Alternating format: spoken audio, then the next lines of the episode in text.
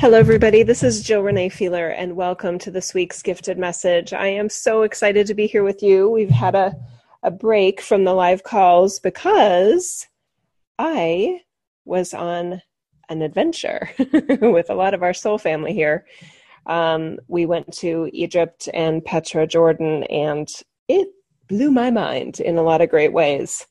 Um, it's always a good sign of a trip when you are planning to go back while you're on it, right? Okay, so let's take a couple moments here. Oh, and just relax our bodies, relax our face.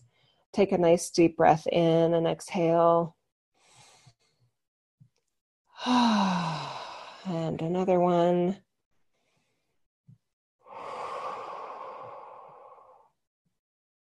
okay.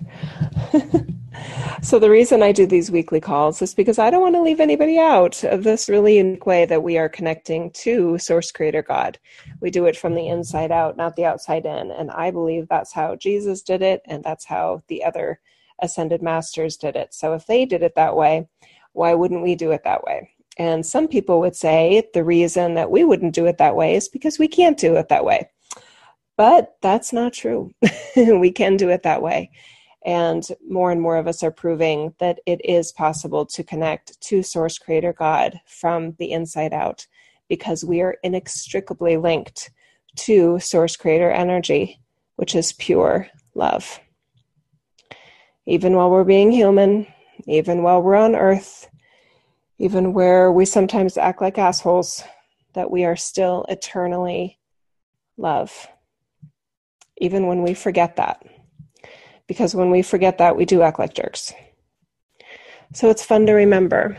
And it's really fun to remember alongside other people that are also remembering that that connection, that inherent sovereignty is not something you need to learn and not something you need to earn. It's only something that you need to claim as yours. As the loving, eternally amazing energy that you are. And when we claim it, it changes our humanity from the inside out. It doesn't make us perfect. And the beautiful thing is, it doesn't have to make us perfect, but it does make us feel whole and complete in a reality that is a genius at making us feel the opposite. So, yeah, that's why we do this. pretty simple, right? And pretty profound. And the results are even more profound. So, what are we going to be doing today? How can I not talk about this trip, right? Um, I haven't had the the post trip call with my peeps that went on the the journey with me. There was 19 of us, and I want to call it 20 because one of us on the trip um, is with child. So we kept thinking of Kristen's baby when we were on the adventure as our 20th traveling buddy. So it was a very special trip in a lot of ways. Um, I posted a lot on Facebook. So for those of you here that are not on Facebook, I don't really have another way um, of conveniently keeping you up to date or getting you up to speed on everything from a visual perspective, um, I do encourage you just maybe even just create a Facebook account with a picture of your pet or something like that so that you can access all of that. Um, it's just a really convenient way to stay in touch. So that's up to you. So, where do I begin?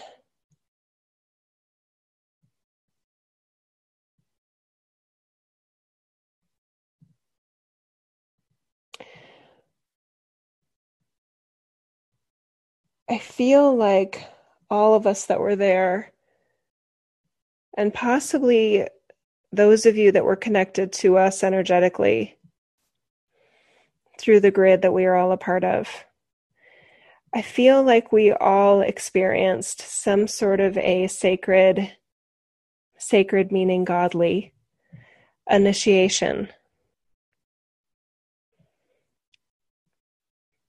But they were initiations that we created for this reality.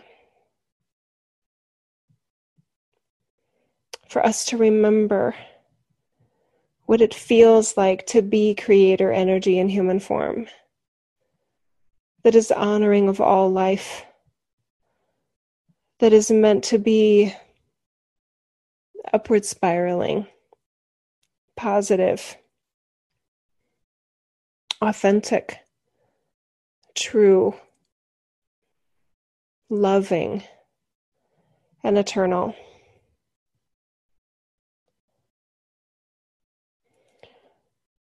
There were moments at those places where each one of us felt internally guided to, I want to say, like, I mean, we were at the Temple of Isis and we were walking up and apparently it's all recreated at the at a different site right now but there's still something really special about that land. And we're walking up to all these supposedly recreated um, structures. And we're all like most people would be looking at the um, i want to say exterior walls. And i was guided to turn around and have your back to it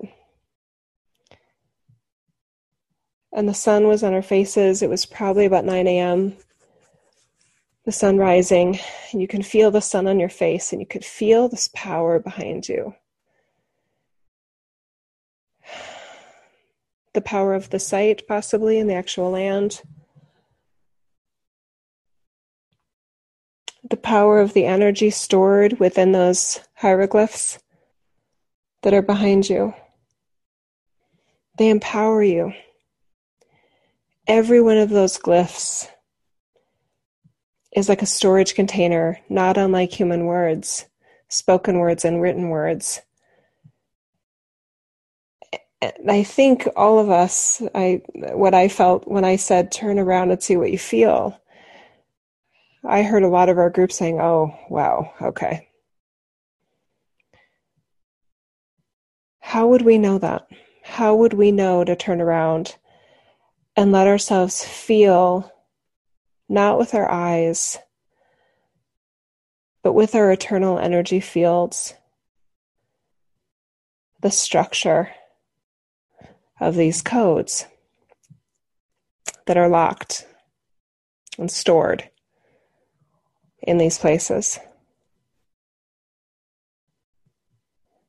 Now, that was a crazy day at the Temple of Isis, and I don't feel led to share that right now, but it's it felt like out of a Dan Brown novel in a lot of ways. And the more I heard individual stories from our group of 19 plus one, the more I feel like something really important and interesting was going on there that we probably may never understand. But that was just one example. When we were at Karnak, it's hard to not be impressed, if not overwhelmed, by the sheer number of carvings, right? These glyphs all over the place. And they're not random. I mean, they look you can feel the purpose and the intention in them. And my team said, put your hand down here. There was like an older kind of section that had been worn down a little bit, probably about knee high. And my team said, just feel it, Jill. Open your hand. And I felt it and I could feel the energy coming out of it. And it felt like a language, a non human language. It felt like a cosmic language, not from around here type of language and it felt familiar and it felt light and beautiful and wise and exceptionally creative. Not the type of energy that's following instructions, the type of energy that creates instructions. Now, that's my favorite version of humanity. a vibration of humanity that creates codes and creates instructions for a manner of living as our humanness.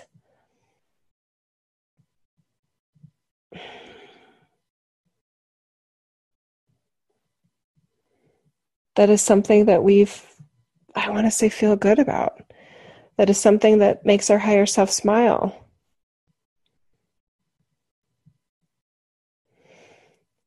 a way of being ourself that makes us feel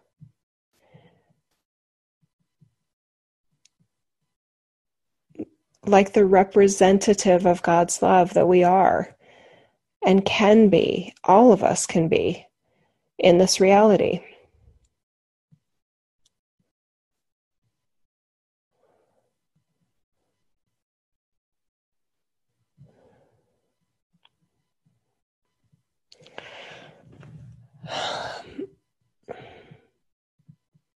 Hmm. Another notable moment I want to share is when we were in the Valley of the Kings. And we went into the first, I think it was the first tomb that we went in. I'm, i apologize, I can't remember which one it was. By the way, the word tomb just doesn't even resonate with me anymore. And at one point, one of our participants, Bridget, she said, and I'm going to get this wrong, Bridget, and I apologize, but there was something about, she said, you guys, I'm getting that this isn't about where they died. This is about, or excuse me, this isn't about where their like their bones are, where they were stored after they died. This is about where they connected. This is these are like stargate chambers. These are these are places where these beings these beings that connected this is where they love to connect now yes and this is me adding, it could be that historians found the relics of their their bodies there, but that doesn't mean that's all that that was. There are these boxes. They look like they look like a hiding place in some of all over actually all over these areas there are these it looks like a uh, like you climb up into it and it's this like a kid would love to hang out in there, right? Or adults like us that are a little little unusual, very childlike and curious, playful, high vibe kinds of ways. It feels good to be in those places. And as she said that, we all adjusted our perspective of what was happening, what these places meant, what they represented.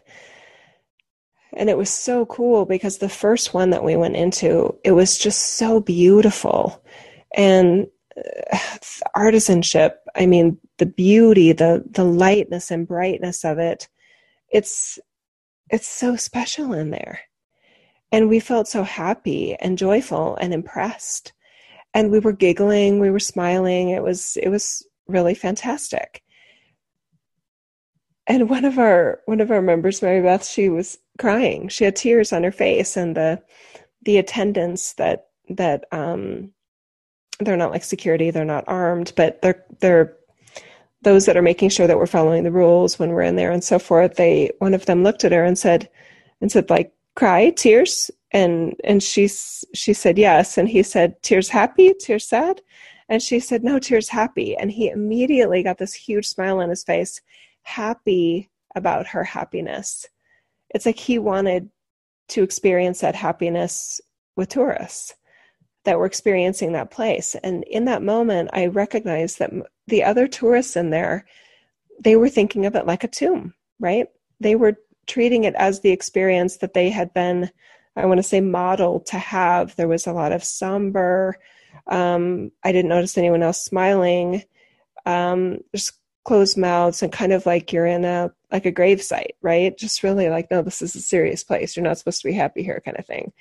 And I was just noticing the huge contrast between what we were allowing ourselves to experience as compared to what others were choosing to experience. Maybe because they didn't, and maybe because they don't know better. I don't know. That's, and it's not about judging that. It's just awareness of how differently we can experience these places and ourselves and this entire reality. That that place was amazing. The Valley of the Kings felt so special and so important. And at one point, I came out earlier than some of the rest of our group and I asked our guide, I said, So, how, how does the ancient mystery schools interact with this? Because I didn't do human research before I went, and I don't, I think that most of our group didn't do it that way. Um, and she's, and I didn't quite understand what she was saying, but I, I was gathering that there is definitely a connection between what was happening in those ancient mystery schools, the Egyptian mystery schools, in these locations, and that there was a a tie in the link. And what was offered to me is that the Egyptian mystery schools, it wasn't like a destination, like a university at, at this address.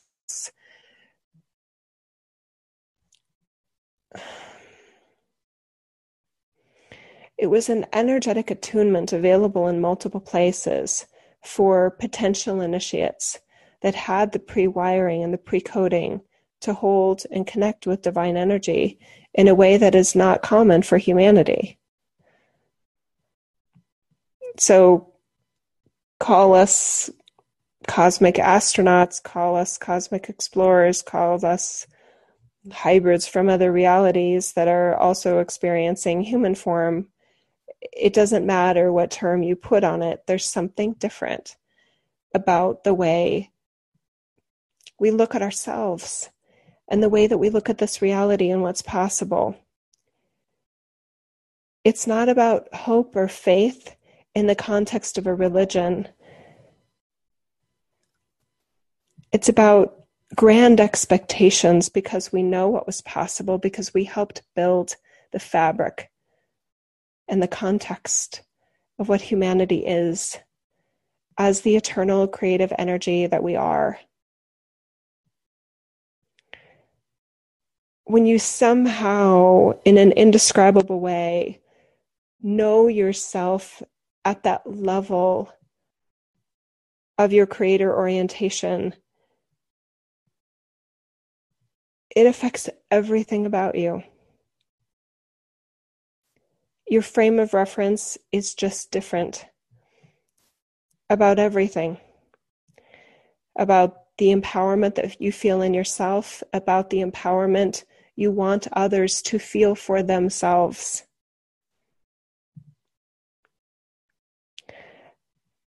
The ability for us to claim our sovereignty and hope that in the process others do the same for themselves is a primary reason for our reincarnating at any time.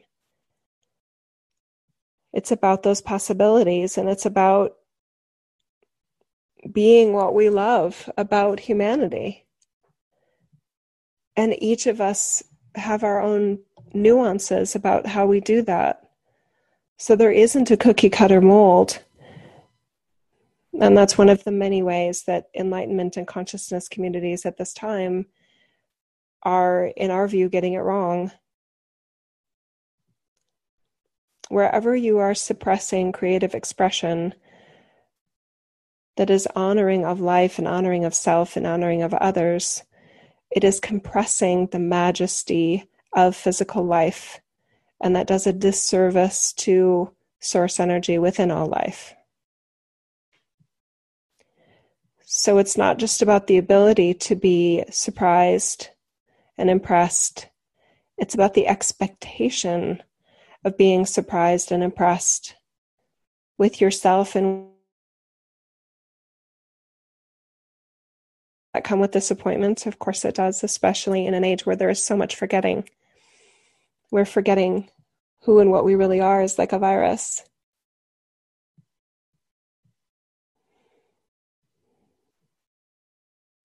Without an inoculation. But it isn't a virus. It's more like a lay of the land. It's more about the way the energy patterns work in a compressed state at certain ages and cycles on this place, in this reality.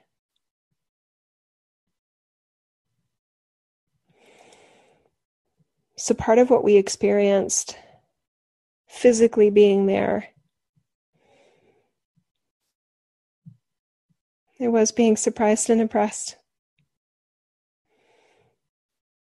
with not only what's possible, but what's been proven.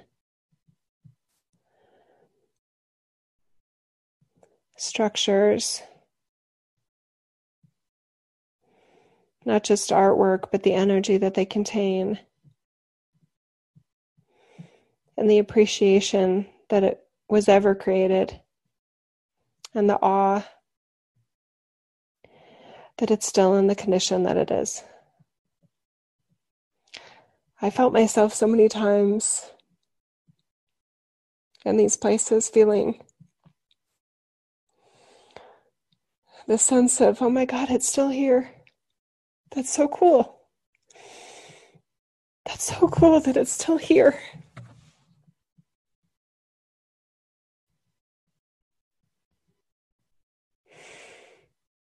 I love that with a group like this, I don't need to explain that.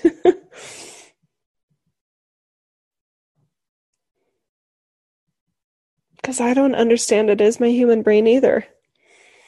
And I also love that I don't don't rely on my human brain for that kind of explanation anymore because it, it's just not wired for that kind of con- cosmic consciousness and rationality.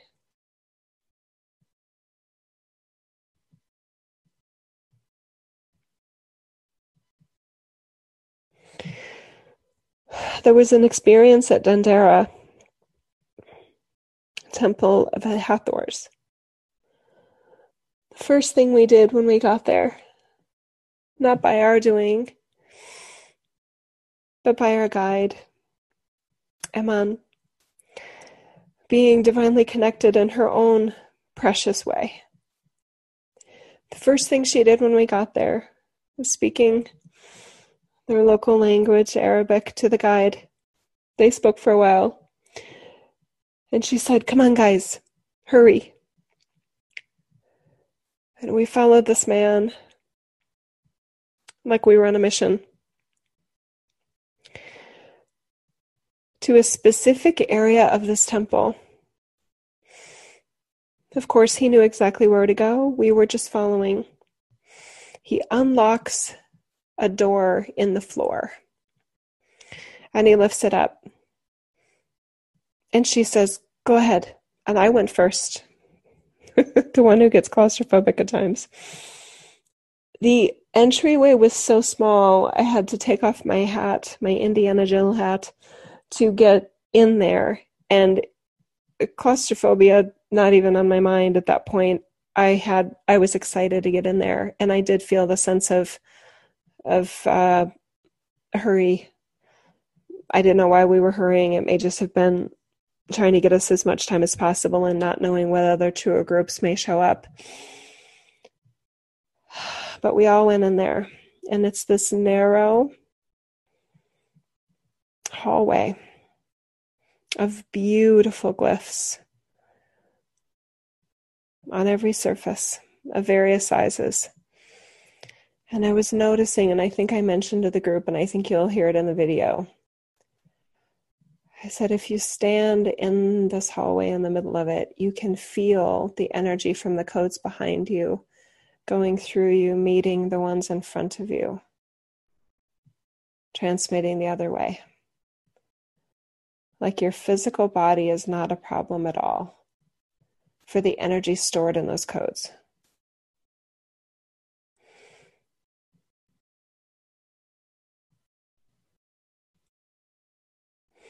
So, what do those codes do? It's a great question. I can feel some of you asking it. But I do feel like the question is too limited. What can't the codes do? What do you want them to do? What do you want them to be for you personally? What do you want them to be for this reality? What do you want the word love in a love poem to do and be for the person that's receiving your expression of love. You see what I mean? I completely respect the fact that our minds want to identify and understand and decode these codes. But it does feel like an extremely limited approach to begin to receive all that's offered in these places. There's a majesty in these places that literally has stood the test of time. And it leaves you awestruck, impressed, changed forever, reinitiated as the eternal representation of source energy that you are. Even in your current form, even in your current human expression.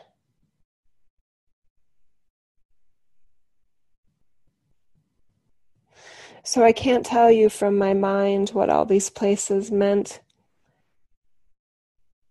And I wouldn't want to have that ability.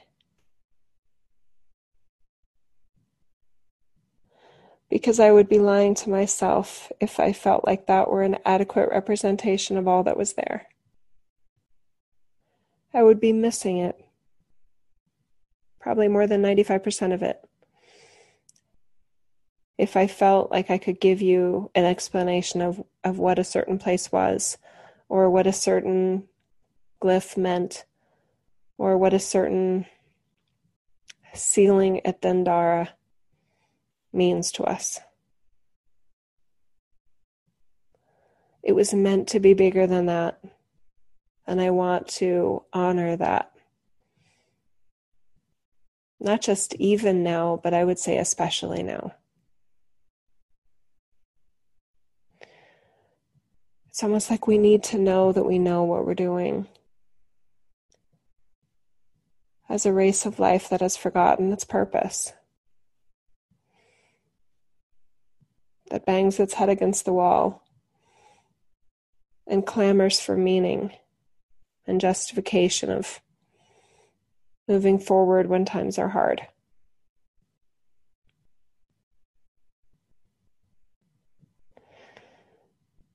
I invite you to just join me for a minute in just letting yourself recognize your body as a container.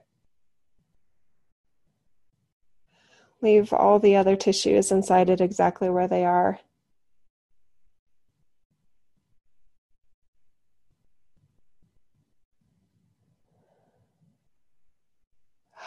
Think of your humanness as a vessel for your spirit. for your soulfulness. A container that was created by you, for you, to be you, and whatever that would mean. And that you are flexible in this container, flexible enough to be whatever you want that to mean, whatever you want your humanness to mean, whatever you want, want your life to represent that's dynamic and changeable enough to also include that, whatever that is. That's pretty sacred. That's pretty badass. That's pretty cool. It's pretty cool that we have these containers and that we have far more authority for what and who we are than we give ourselves credit our number one obstacle being our mind and the beliefs and truths that we hold and store within it.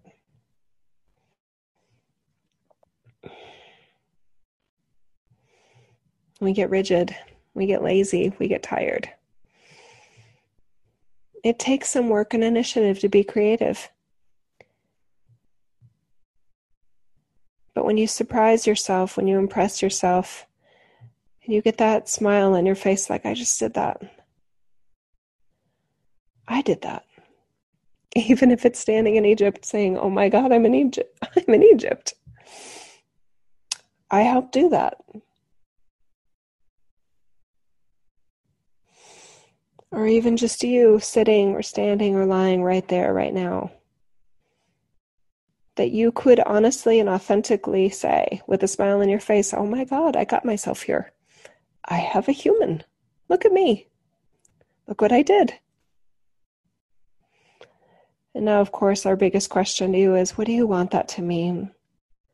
What do you want that to be? Because most of the limitations that you're placing on yourself are vaporware.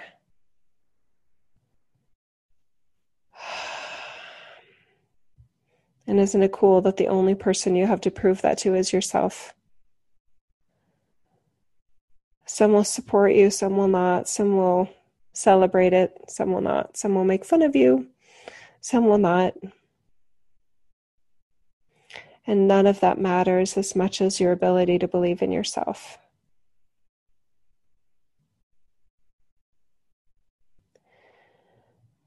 The timeline of Earth that created these temples that we visited.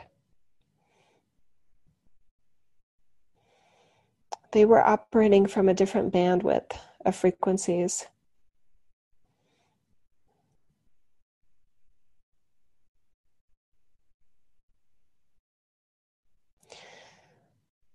Some of us have felt those frequencies within ourselves, but we didn't feel the representation of it in our outer world. Well, maybe sometimes, like right now, I'm sitting here in my master bedroom in bed like a lazy bones, and I am looking at three beautiful does. Just eating the grass. That to me is as cool as any temple I saw in Egypt, to be honest with you. They're fantastic. And we're fantastic. They look at us with a lot of amazing delight as well.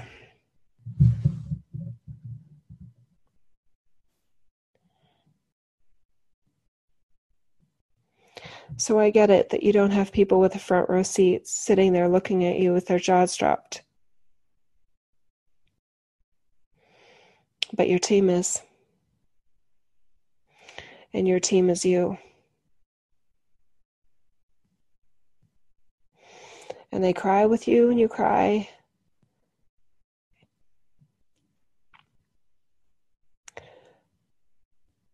And they cheer louder for you.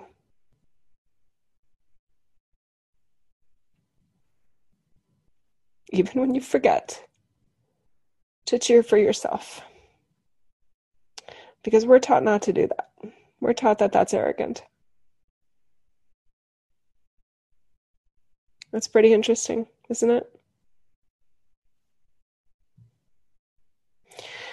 That's something I can attest to. That when these temples were made, those who designed certain glyphs or certain patterns of glyphs or certain artistic renderings or plans for these structures. That they smiled at themselves. And they said, as the proud creator that they are, I did that. I'm proud of that. That holds the energy even better than I thought it could. I'm glad I took the time. I'm glad I made the time.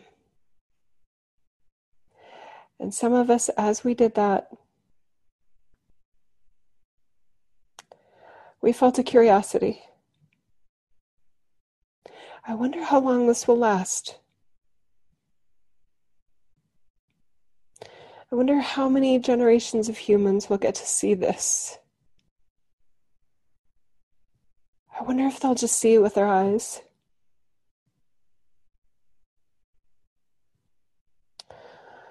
I wonder if they'll feel the cosmology of the universe that I felt when I did this.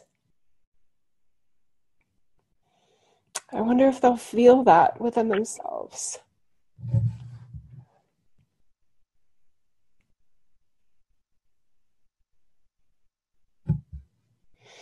I wonder if they'll feel God here.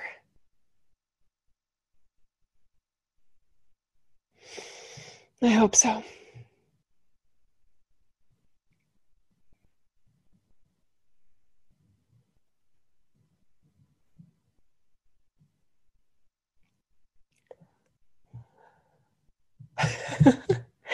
Now, as my human Jill, I can say, yeah, we did. Thanks.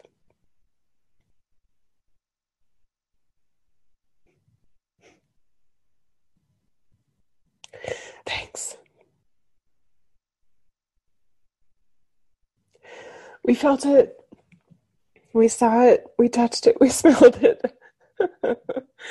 yes, I was in Egypt and Jordan smelling walls. I can't tell you why. it just felt like the right thing to do, and it felt like a memory, a memory of smell.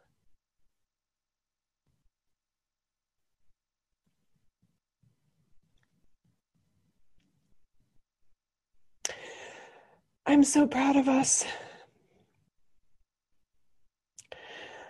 I'm proud of the part of us that created places like that that we can now visit and go, oh my God. That's beyond words amazing.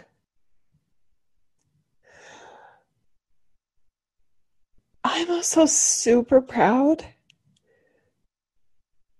of who every one of us is right now because every one of us has a pretty interesting story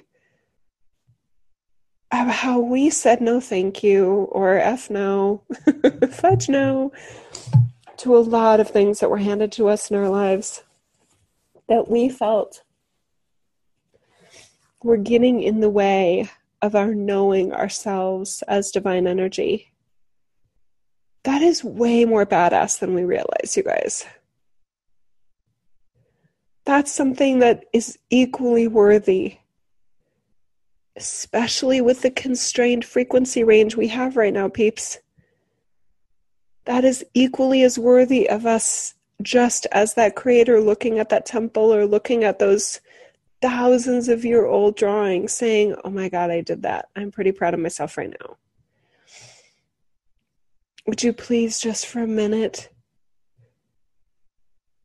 just for a breath, let yourself be proud of you. Not for some self love cl- cliche, although that's, that's worth it too. Let me give you another bigger reason why. The ability to be proud like a lion, okay? Not proud like in arrogance, like in feeling better than anyone else. That's silly. You're allowing yourself to feel proud of your self, which is your creation, in more ways than you probably give yourself credit, is a portal in you for letting yourself feel and recognize and own more of the soulfulness and the God creator ability that you you have access to in this reality. That's a pretty good reason, right? Yeah.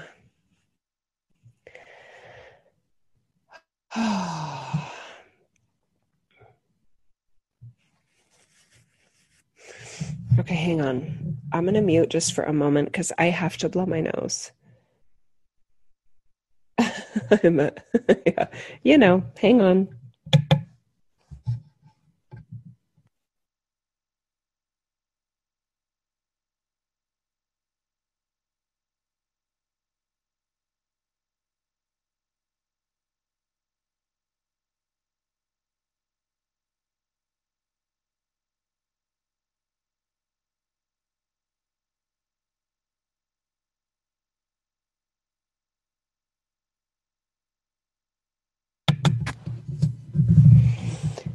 Whew, okay.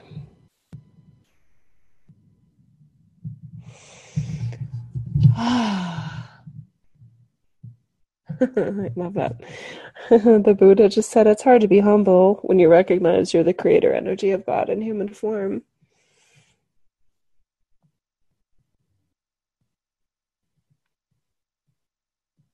Right?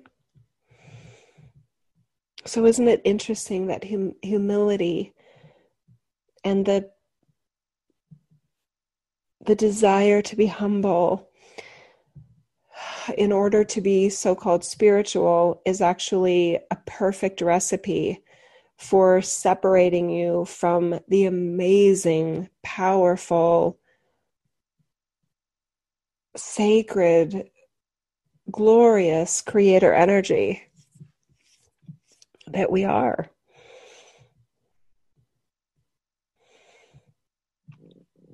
And the caution that some of us have felt against becoming arrogant was a, was a misunderstanding because arrogance is saying I'm amazing and you're not. Accepting your creator energy is saying I'm amazing and so are you. Whether you recognize it or not, I know you're amazing. And I'd love it if you recognize your amazingness because your amazingness is different than my amazingness. And the culture that created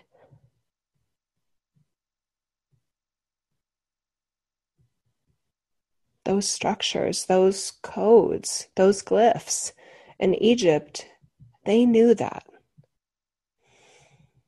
Was there still compression of energy? Was there still manipulation and control and suppression of certain groups? Yeah. Yes, it wasn't perfect.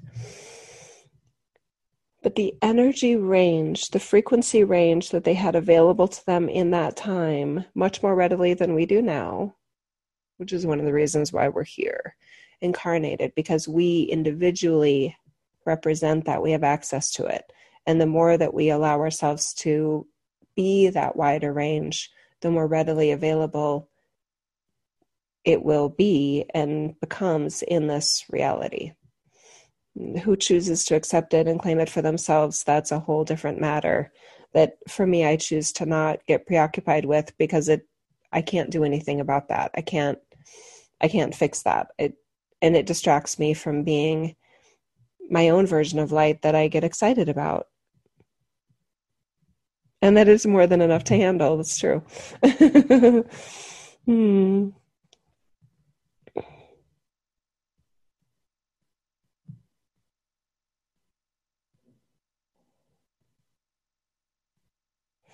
I feel the stillness as you and I are here right now, and it feels otherworldly.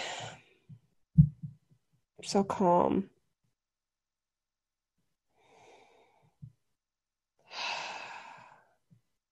So still.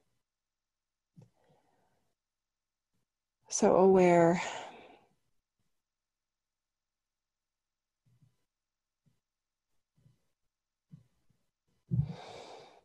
Hmm.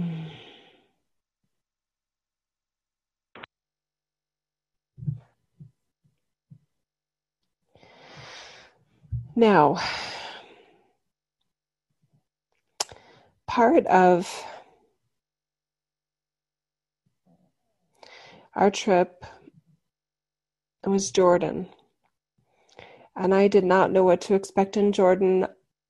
I I didn't I, anyway, right when we landed, even though we had a interesting um, airport transfer assistant guy that wasn't exactly I mean, he was a little heavy, not in weight, in energy. He was a little, a little intense, and not didn't seem so helpful. Even though he was helping, it was just his approach was just like, what, what? Um, anyway, ended up everything ended up fine there, but despite that, still, there was a softness to Jordan that I never would have expected. Oh, I just, I am just relaxing my shoulders right now, just feeling it.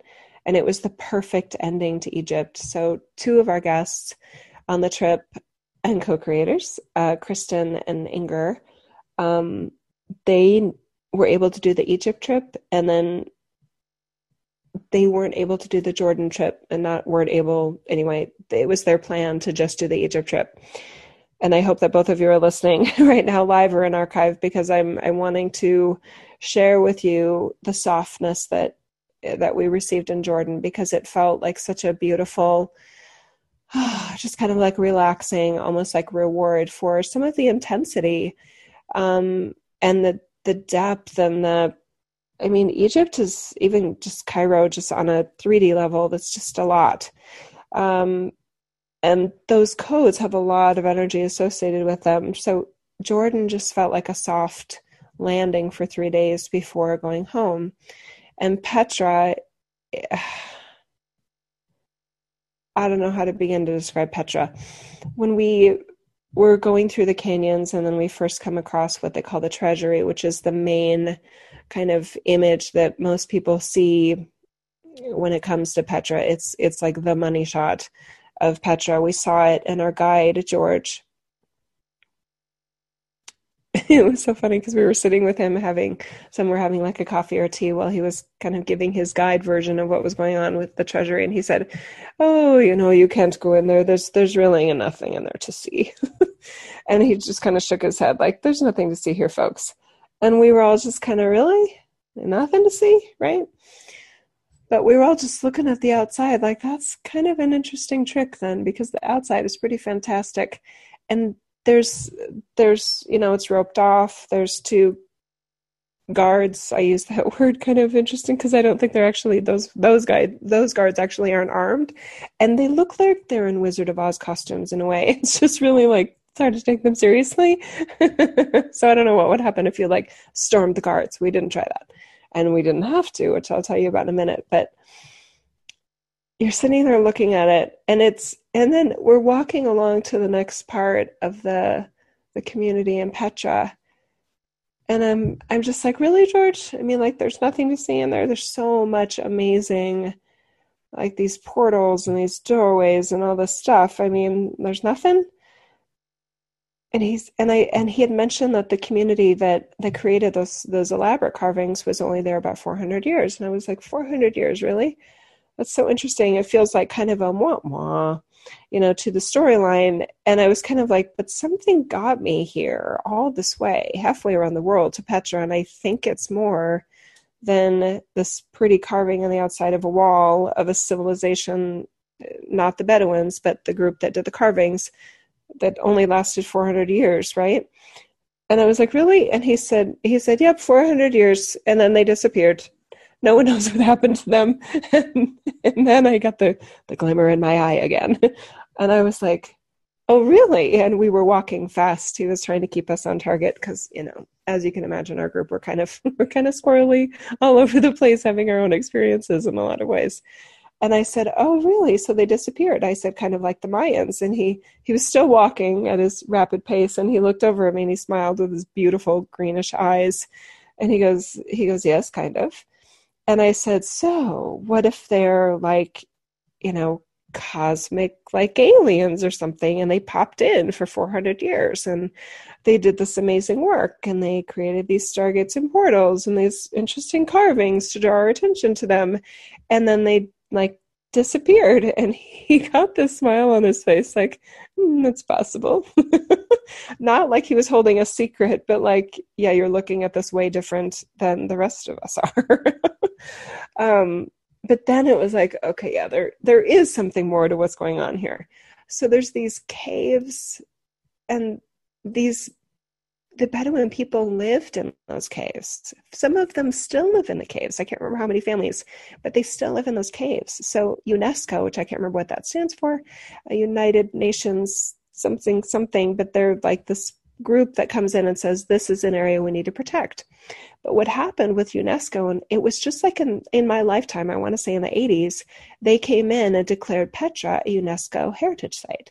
So what they did is the Bedouins that were living there, that had lived there for who knows how many possibly thousands of years. They said, okay, you guys can't live here anymore because now it's a protected site and we're going to, you know, protect it and we're going to have, you know, like an like a park entrance gate so you guys can't live in here. So we're going to relocate you guys to a community that or a development that we'll create for you up on the hill and you guys can live up there and there will be tourists and you'll make a living of tourism, right? This is shady shit, right? And we're just like, well, wait a minute, that's kind of screwed up why would they? I mean, this was their home. So the reason it's amazing is partly because of them. And their ancestors would have interacted with these, I don't know, alien visitors that popped in for, for four centuries um, to do some other work in this area related, I think, to stargates and portals and other cool things. Um, so that part is unfortunate, right? And it, it depends. That's up to you how far you want to go into that area of not a spiral or tangent. It is sad though. It is unfortunate. My choice in hearing that was that when I bought two keepsakes, two knives, um, beautiful knives, by the way, um, from a local there, and he said, I was born in that cave right up there. Um, and I'm oh, that's really cool. I said, Where do you live now? And he said, Oh, in the community up the hill. I chose to not interact with him as a victim. I chose to interact with him as the amazing being and a carrier of heritage that I honor and admire and respect and am impressed by. And I think he felt that.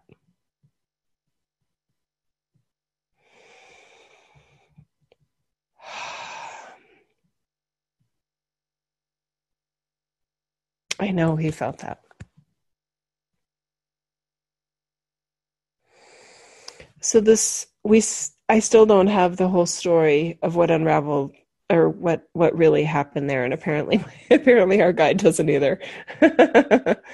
but it was interesting because our group after lunch we we had free time. So our guide said see you in the morning. We all knew how to get out because there's only one way in. Well, that's technically not true, but anyway. Um, so we were doing our thing and we were off and around and it ended up that three of us john christy and bridget ended up staying in petra interacting with the locals till past sunset. The tourists were gone they were creating relationships with these beautiful people. And at one point, the story that I was told from these three, because we were sitting in the bar before dinner at the Petra guest house where we were staying. And we've got the, it was cold. So there was like a, you know, those heated propane cool torch thingies on. And we were having a glass of wine or something. And Actually, maybe it was after dinner. Anyway, we're sitting outside. And these three show up and they're just absolutely beaming. And I'm like, where, where, where were you guys? And Christy says, where weren't we? She's glowing. All three of them are glowing. All three of them have this black kohl eyeliner like the Bedouins were wearing, which we found out is more than just for show. It actually has function um, for protecting the eye from dust and sun and glare, and it's very soothing on the eye. Um, I mean, they look like rock stars in, a, in a figurative and literal way. So they start to tell us that they climbed these hills with the locals. And at one point, they said, Do you want to go in the treasury? Uh, remember, all the tourists had gone, and those costumed guards were probably probably went home too. And of course, they said yes. So they went in the treasury, the three of them, with whatever locals were knew that they had the they had the authority to go in and out as they as they wanted.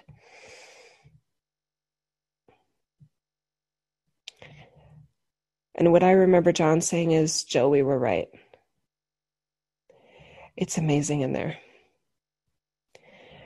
there's a portal and what we're calling a portal here, you guys, is a carved doorway where there is no literal door. It marks an ascension gateway. It marks a stargate. There's a whole bunch of different terms you could put on it, right? Ascension for leaving this reality? Why not? It could definitely be that.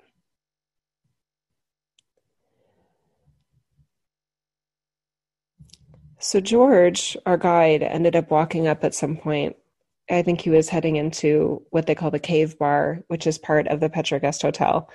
And uh, we got his, you know, we waved at him and he waved at us and he he came over and then we offered him a glass of wine. Sorry, Bridget, that I gave him your glass of wine that you hadn't started yet. um, and he sat with us and I said, George, they went into the treasury. And it was really interesting. He he wasn't overly excited about it. It was kind of a, oh, really? And I don't know what was what different layers were going through him. It could have been things like they broke rules. They weren't not not us, but whoever let them in there, they broke some rules, and they could get in trouble for that. Um, it could have been curiosity of part of me wants to ask them what it was like, but I'm the guide, and I it feels uncomfortable asking those questions. I don't know. I don't know. Um, but somebody at some point also offered that when President Obama went to Petra, supposedly he wasn't allowed in the Treasury. It's amazing what can happen when you make space for personal relationships with the locals that have authority over these places that goes beyond the boundaries of an organization even like UNESCO.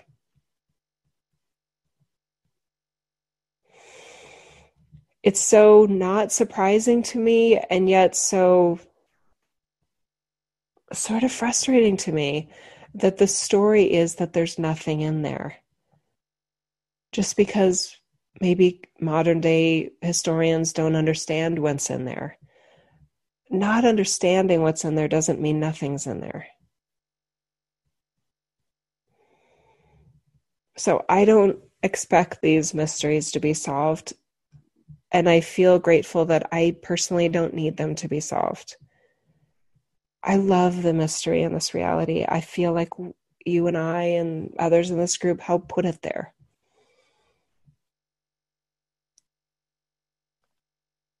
Some truths aren't ready to be revealed. Some truths may never be ready to be revealed.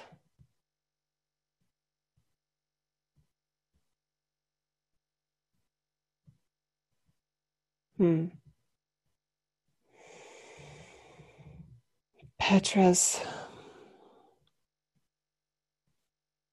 amazing. Jordan. I would go to just Jordan even for vacation. It felt, I loved it there. I loved the Dead Sea. We went to the Jordan River where John the Baptist um, baptized Jesus, also known as Yeshua.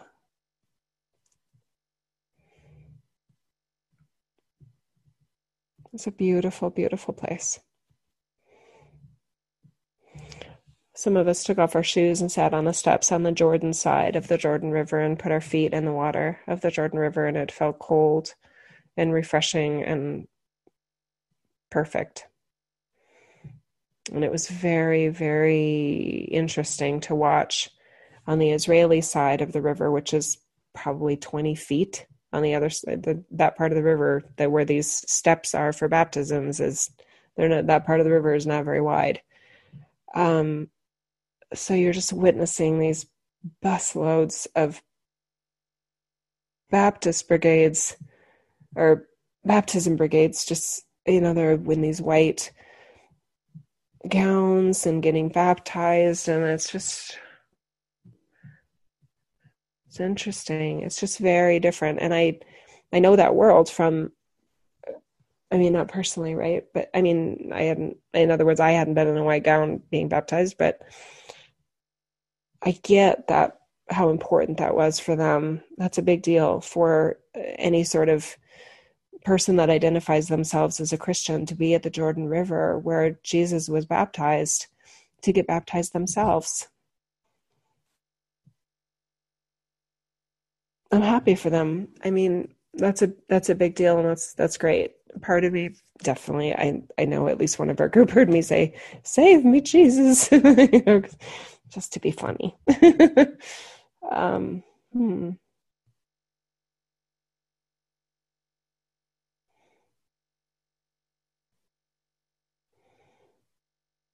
two different sides of the river, different groups, different views on what Jesus is, what that river is, what history is, having completely different experiences, all in the same water, right? See, we are creator energy.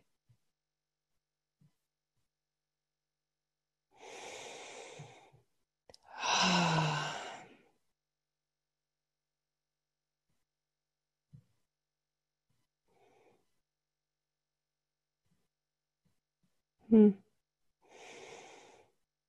I just still feel that stillness, and I'm loving you all so much.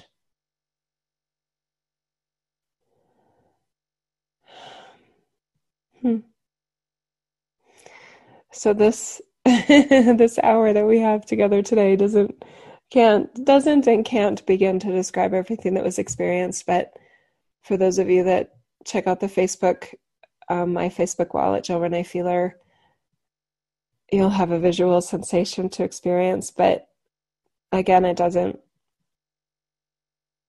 it just doesn't do it justice. But I hope that some of the deeper energies that we shared with you today help you feel it on a more cosmic, soulful level. The words were just energy containers, like they always are. I do encourage you to listen again and just let yourself feel the words more than hear the words. Let your brain take a nap, maybe, and just let yourself feel it. I got home at about 12:30 a.m. Friday, so the first hour right of Friday morning. When my plane flights by the way was 10 hours and it didn't, and then it had a 3 hour delay out of Frankfurt because of snow and I learned that they don't have a lot of de-icing equipment in Frankfurt because it doesn't snow that often there. anyway, and it was starting I think on Saturday. I felt in my body almost like somebody had like a motor and was holding it up to like my arm for a while or my legs. I just I felt so amped, I want to say, and charged in a lot of ways. And I know this happened to me at one point when I was intending to take a nap on the trip at one point I think on the cruise on the Nile, I was like, oh, we have a, a bit of downtime in the afternoon. I'm going to take a nap. And the minute I closed my eyes, I just was flooded with, you know, not necessarily messages, but just like symbols and codes and just waves of energy. And I'm like, okay, so it's it's not a nap, it's something else. And I just let myself receive. And that definitely has been going on for me since I got back in dream time. And I feel like whenever I close my eyes, there's just this I do feel like we just went through an amazing initiation in a lot of ways. And I love the awareness that these are initiations that we helped create. That's so fantastic. so, I don't know why I want to share this, but my first uh, private session after getting back was last night, and I was so excited about it because I was like, I can't wait to see how this how all of that experience for two weeks, how it affects my work. And it did. And I loved my private. I loved my private sessions before, and I love the session that I had last night. And I'm excited for the private sessions I have later today, and all of them in the future. Um, and I love how this message went today too. I love you guys so much. Oh, I love you so this isn't about I mean, you take what you want from this, right? Am I saying you should go to Egypt? If you want to go to Egypt and have your own version of an experience, I highly recommend it. And and I'm going again, so you can uh, you can watch my site for joining me um, if you're up for that. But it's more about, and I feel like that's what I received today in the message is it's more about who we are and what we have access to within ourselves. With a range of energy that hadn't been here, but we brought, we knew enough to bring it with us. And we succeeded. So we may not know enough to give ourselves applause. But I do hope that we know enough to celebrate the access and the authority that we have in being the light and the love of God that we are while we're here. And if others choose to remember that for themselves, that is awesome. If they don't, that is free will. But let's use our free will to the maximum as well. Yeah? Hmm. Okay. Alrighty. I'm going to let you guys go. Um, other announcements here. Let's see. My website is jillreneefeeler.com. Um, on social media, I use Renee Feeler for all of them. So Instagram, Twitter, Facebook. Um, it's easy to find me.